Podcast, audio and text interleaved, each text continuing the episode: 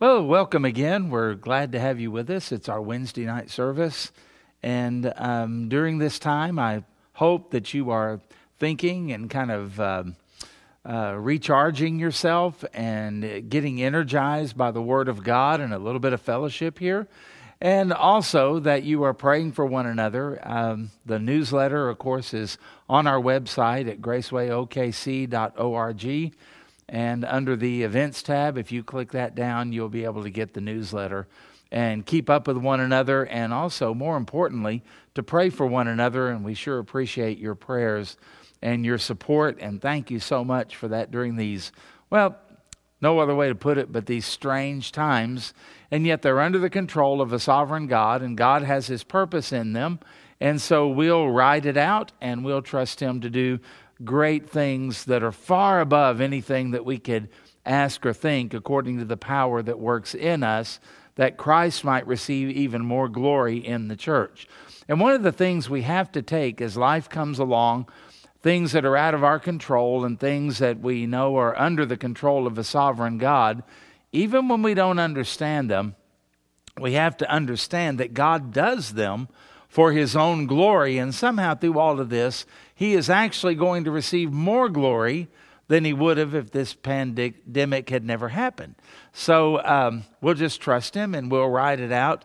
And when it's all said and done, we're going to see God do amazing things. And um, maybe we don't see them in this life, but we'll see them at the judgment seat of Christ and we'll talk about them for an eternity in heaven. So, regardless of what you see and regardless of what you feel, let your faith be the uh, thing that holds you up, and let your doctrine, let the truth that you know, let that be what uh, is uh, where your soul is anchored. Let's put it that way. Let's stand on the rock of what God has revealed to us in His Word.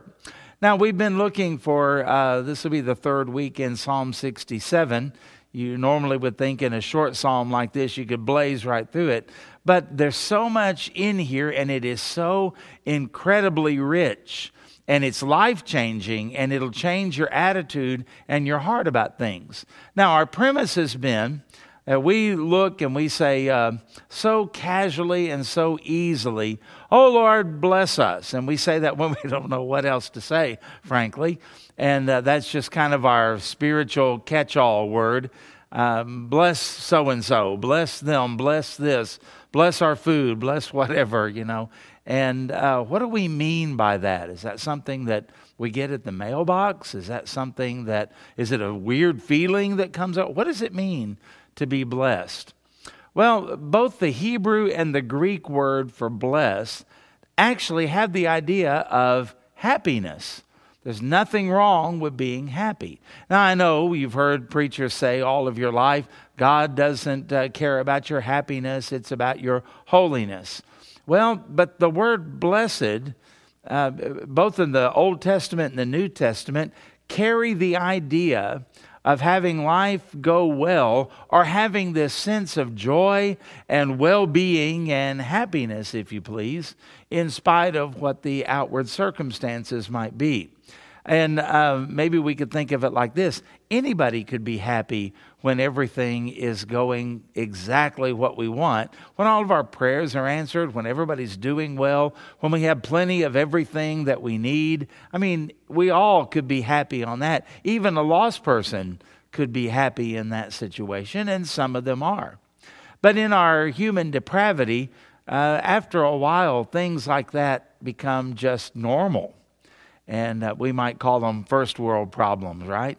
And we think about things that our generation grapples with. Our Wi Fi at our house went out the other day, okay? And I'm not a millennial, and I like to have died. The Wi Fi was out. What are we going to do? We're, we're sort of isolated and trapped, and it's scary when you can't communicate on all of that. We think about things, uh, well, we think about the way we used to live. A lot of you, if you're my age, you remember when you were a little kid, uh, you would say, Mom, can I go out and play? And she said, Yeah, I'll be sure you're back for supper. And she had no idea where we were. And we were out riding our bikes. We would be out maybe in a field exploring. We might be playing baseball. We might be doing something else. And uh, we might even be getting into trouble occasionally. We did that. Uh, but, you know, we, we did it and we survived, most of us. And, um, you know, you, you knew when the street lights came on or whatever your signal was. Maybe there was a, a kid whose dad could whistle where you could hear it for like 30 miles. And when that happened, you know, we all knew we probably all ought to get home. And we didn't really worry about it. Can you imagine what it must have been like going back even further? Back in uh, the days when maybe dad would go hunting on horseback, and when he left, you didn't hear from him until he got back. And all of those times that he was gone, maybe it was a few days, maybe it was a week, maybe it was a few weeks, and you just didn't know. There was no way to keep up with them. Think about all of the things that we have now where we can communicate, where we can get information, where we can be entertained, and all of that. And think about how our anxiety levels have really gone up instead of going down. In fact, during this quarantine, as I think about uh, how hard the quarantine was, did you have any trouble with it? I did. And I would be sitting there watching TV, and I would just kind of feel a little bit of frustration, maybe a little bit of anger uh, a little bit of anxiety about things. We didn't know what all was going to happen. And uh, then I thought, this is crazy. I'm not doing anything differently tonight than I would be doing any other night. I was sitting in my chair watching TV. Um, it's funny how things can always find a way, again, in our depravity and in our sin, to be discontented, to be worried, anxious, angry, um, all kinds of things like that. And uh, how do I know that that's a part of human nature? Because Adam and Eve did the same thing in a perfect environment, in a perfect world. In the Garden of Eden, remember, they had everything they could ever want. God had provided for them, and the environment was perfect. Work was fulfilling, everything was fruitful. They had anything that they could ever want, and they had fellowship with God, and they had fellowship with one another. And uh, then the snake enters the scene, and then he has to bring up something that they don't have. And Eve took the bait, as we all know. And uh, she starts thinking about it. You know, maybe there is more, and maybe there is something else, and maybe there's something that I'm missing. And uh, then it says that she took it and she took the bite of the fruit and then she gave it to Adam, who was with her. Adam walked into it with his eyes wide open. He knew exactly what was going on and exactly what he was doing. That's why he was more accountable than was Eve. And so we think about human nature that if God were to make everything perfect on earth right now, perfect government, uh, perfect food, everybody had perfect health, I mean, on and on we could go, perfect environment, um, you know what would happen to us? As unchanged, depraved humans, we would find a way where that wouldn't be good and it wouldn't be right, and uh, we would be discontented with something. All of this stuff that has been going on with us I don't know what happens in the big picture, but I do know this God is using this to sanctify you, to reveal some things about you, and to draw you to Himself. Now, why would He want to do that? Because God wants to bless His children, and He wants His children to enjoy the blessings. And so many blessings, we just are like a, a little child. We take them for granted and uh, we do like one of my grandsons said that uh, if something gets broken, well, grandmama, you can just buy me another one. And that's kind of the way we do with God. We don't really appreciate what He has given us. And so, whenever we come to the point of saying, God, bless me, what do we mean by that? What are we going to do with that? What does that really, really look like? And is there some other purpose just besides giving a little kid a toy that he can play with, break, or lose before too long. Well, David in Psalm 67 has a little more in mind than just simply, uh, you know, Lord, give me what I've got on my little shopping list here. He says, and we'll go back and read verse 1 and 2, and I know we've already covered that, but we'll keep it kind of complete. God be merciful to us and bless us, and cause his face to shine upon us. Selah. Remember, we said when the king smiled, you had a good chance that you were going to be okay and you were going to get your um, desire granted. Okay? Um, verse 2. Why? Here's the purpose that your way may be known on earth, your salvation among all nations. Have you ever said, God bless me, I need this, and do it so that it will help me fulfill the Great Commission? I bet you probably haven't ever done that, or if you have, it's a rarity. And yet, that's what David is saying, and the Great Commission really hasn't been given yet. But that's the heart of David. David is a man after God's own heart, and he got some things right, didn't he? Well, there it is. That's perfectly relevant for us that your way may be known on earth, your salvation among all nations. Now let's pick up what we're going to cover this week. Verse 3 Let the peoples, and by that it means the Gentile nations, those other than Israel, okay, those pagans, those barbarians, those idol worshippers, those people that the Jews had never even heard of, let the peoples praise you, O God. Implication, they're not now. We're wanting them to do that. Let all the peoples praise you.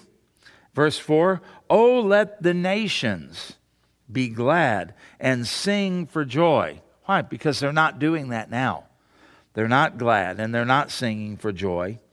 And then he says, For you shall judge the people righteously and govern the nations of the earth. And then he says, Selah. In other words, that's something that we probably ought to stop and think about. When we think about the nations of the world, we think about the earth groaning. We think about people under slavery and oppression. We think about people in poverty. We think about people that don't have enough to eat. We think about people that don't have clean drinking water. We think about people where the governments that they are under are using them and oppressing them, and how there is corruption and all kinds of things that are going on where people are living horrible, horrible lives. And David, here he is as the king of Israel. He says, Oh God, bless me, the man after God's own heart, a man who was a worshiper of God, a follower of God, someone who knew God, someone who wanted to build a temple for God someone who had sacrificed uh, to the Lord, someone who had been blessed by God. He had seen miraculous things take place in his life, like killing a giant when he's a little kid, a junior high kid anyway. And uh, this is somebody whose life has really been blessed. And yet, when he prays for God's blessing, isn't it interesting that he doesn't pray about himself? Well, he does. Bless me, be merciful to me. The mercy recognizes I'm a sinner just like everyone else. I may be a better brand of sinner than others, but at the same time, I'm still a sinner. And I deserve the judgment of God. Be merciful to me and then bless me because there are some things I don't have and some things I can't do. Well, that's true of all of us, isn't it? We all are more limited than we would like to be. And yet, the blessing of God is what David prays for. And yet, he prays for it so that God would be more greatly honored and known throughout all of the earth, even among David's own enemies. Have you ever had a passion for God to bless you so that the blessings of God would go to the ends of the earth? Have you ever had a passion for God and you wanted Him to bless you so badly so that your enemies would even experience the blessing of God. You know, when Jesus said we're supposed to pray for our enemies and we're supposed to bless those who curse us and that kind of thing, I have a hard time doing that, don't you? That goes against the way I am. That goes against what I think is right and just. And yes, that, that's what Jesus said to do. And in a sense, while David doesn't specifically mention them, in this case, that's exactly what he's saying when he says, Let the peoples and the nations, in fact, he specifies it so we don't miss it, all the peoples praise you. He wants them to be right with God. Do you know that those people that you have difficulty with, those people in your family that you don't get along with, those people that bully you, those people that pressure you, those people that make fun of you, those people that reject you, those people that shame you, I mean, whatever it is, and whoever they are, and whatever the age is, here's the bottom line. Did you know that if they would get saved and be right with God, you wouldn't have that problem with them anymore, would you? And sometimes we forget that we are down here on earth to be ambassadors for Christ. And that ambassadorship means we represent heaven on a fallen, depraved earth to people who are citizens of another kingdom, the kingdom of darkness. And we are to represent Christ to them even when they abuse us, even when they disagree with us, even when they persecute us. Folks, we got to keep our heart right. And we've got to get the message out to people that we are citizens of the kingdom of light, the Bible says, that we are the ones with the good news, the gospel. That's literally what gospel means, with good news. And yet here we are acting like the world is our enemy, that lost people are messing up our life, that we hate them, and if we could just get rid of all the lost people, then everything would be great. The truth of the matter is, we need them to be saved so that they can be like us. And we have problems in our own families. We have problems in the church. Believers have trouble getting along with one another because while you can still sin, you're dangerous, really dangerous. You can betray, you can lie, you can cheat and steal and all of those kind of things, and that messes up relationships. And so we want to be sanctified and we want to grow and we want to be blessed of God. And we want that blessing not just to be contained within us, but to, well, here's point number one God blesses us so that the blessing can be dispersed. We want the blessing to go out and we want it to go to other people and we want it to go all the way around the world if that's possible. Now, it may just go sometimes to your children.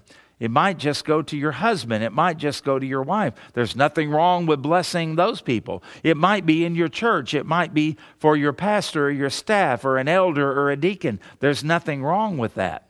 But it also might go across the street. It might go down the block. It might go into the workplace or into the school. And it might even go all the way around the world.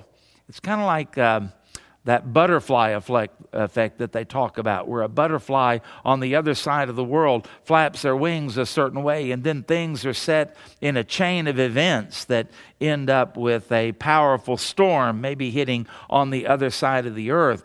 And we are the ones that, whatever we do in the blessedness of God, we always want to give it out. Now, it may be a massive amount, you know, there are some rich people that God has blessed tremendously, and they're able to give an awful lot of money to uh, specific causes. Nothing wrong with that. At the same time, Jesus talks to us about giving a cup of cold water in His name, that that'll be great and uh, blessed and rewarded by God. Now, if you are supposed to give a million dollars and you're only giving a cup of cold water, that's a different story, right? But if you don't have anything else to give, but you can share a cup of cold water, that's what Jesus is talking about. We take the blessings that we have, not the ones we wish we had, and not the ones we think we ought to have, and not the ones we envy from other people. We just take what we've got.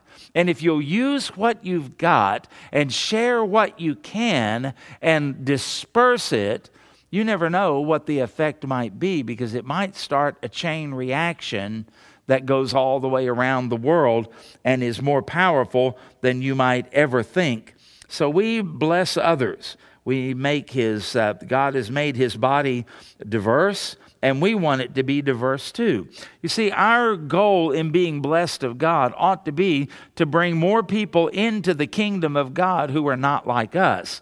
David said, Don't just let the Jews praise you, let the peoples praise you, O God. He wanted some Gentiles like you and like me to be included in the kingdom of God. And when we get to heaven, what a great thing that's going to be when we see the diversity there and yet the harmony there of all of the people that God has enfolded into his kingdom. And then when God rewards us for the part we had to play, how a sovereign God used us to bring other people into his body, man, that ought to make an Episcopalian shout. That's an exciting thing to think about. We bless other people and we cause people that are in misery uh, to, and need and want and poverty and all of that to actually start praising the Lord. So, what could you do with your blessings that would cause others to give praise to God. Let the peoples praise you. What are you and I, as a church body, or as individuals, or as families, what are we doing to make praise break out in our land, in our neighborhood, in our communities? One of the things that you will notice if you uh, ever have a chance to help somebody who really has a need, and you meet that need, you know, one of the first things they do many times is to say, Thank the Lord. Now, they may not have given thanks for a long time, but right there they did. Dave Ramsey told a, told a story, told, told a story about on Thanksgiving Day, one of his traditions is to load up his family and they go to Waffle Hut. I like Waffle Hut, but they don't go there to eat. He parks the car out in the front, in front of that big window, and then he would tell his kids, just watch. And he would go inside, sit at the counter, order a cup of coffee, and sit there and drink part of the coffee. And the waitress would bring it. You want some more? No, I don't need any more. I just need my check. And she would give the check. And then he would put down three $100 bills, enough to cover the coffee, of course, but the rest of it was for a tip. Then he would leave. And then he would tell his kids, now watch, watch what happens. He said, One of the things you know about people that work at Waffle Hut on Thanksgiving Day is they don't work there because they want to, they work there because they need to. And he was just able, because of the resources he had, to leave a very generous tip. And he said that they go back out in the car and then they watch. And he said, and when you watch that waitress pick up that money and that check and she realizes what has happened, the first thing, her mouth drops open. The second thing, tears form in her eyes. And the third thing, she looks up and she mouths the word, thank you. And he said, I don't know what her life was like, but I may have just made the difference in whether she pays rent or not, whether she keeps her lights on or not. I may have made the difference in whether she gets to buy her child a Christmas present or not. He goes, I don't know what happened, but one of the things I do know happened is for the first time in a long time, she had something to say thank you to God about. Well, I obviously have not forgotten that story. And it makes me want to do some things, whether they're little things or big things, whether I've got a lot of money available or whether maybe I don't have any money available, but just a random act of kindness could I do something? Could you do something? And would we have the audacity to pray for God to bless us so that in this fallen world we might take somebody who is broken, who is bitter, who feels like they've been abandoned by God and forgotten by everybody else, to all of a sudden mouth a word not of cursing, but of praise, a word of thanks unto the Lord. That's what David is praying for. Lord, bless me so that the peoples, these Gentiles, will actually have reason to praise you. So, because God wants to disperse these things. Let's move on. Number two, to bring more glory to his name.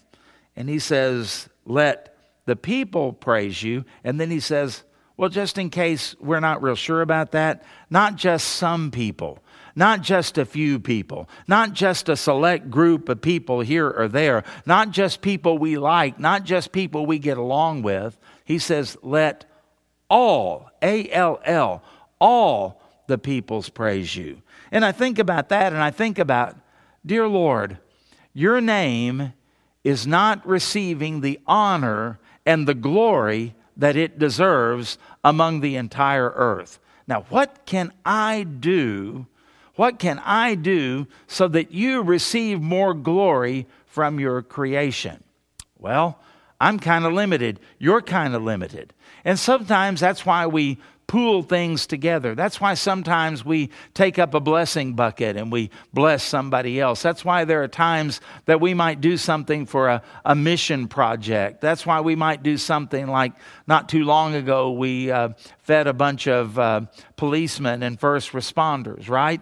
Because that tends to have a ripple effect to go on out, and that brings glory to God that changes people's view of the people of God. And we let our light shine before men so that others see our good works. And then they do what? Well, if we did it right, they glorify our Father which is in heaven. God can use that do we have the boldness to pray, God bless me so that your name might receive more glory on the face of the earth? Jew and Gentile, all regions, all languages, on every continent. And the question would be what could you do with your blessings to cause, uh, cause others to see your light shine and glorify your Father who is in heaven? So that you don't take the credit for it you give the glory unto the Lord and point them to a God that they may not know and they may not have thought of. A God maybe that they need to return to. I don't know what the situation is, but what if we live life like that? And what if anytime we got a raise, we didn't immediately think, oh boy, new car, oh boy, we can go on a cruise? What if the first thing we thought is, Lord, what do you want me to do with this? And God may say, get a new car. There's nothing wrong with that. He may say, go on a cruise. Nothing wrong with that. He may also say, I want you to help a widow. I want you to help an orphan. I want you to help somebody down the street who, uh, you know, might need the help. He might tell you to help somebody who doesn't need the help, who just needs a reminder that there is a God in heaven that they are accountable to. I don't know. Think about it. Number three, God bless me to benefit a chaotic world. Uh, here's where I get that. Verse 4 Oh, let the nations be glad and sing for joy.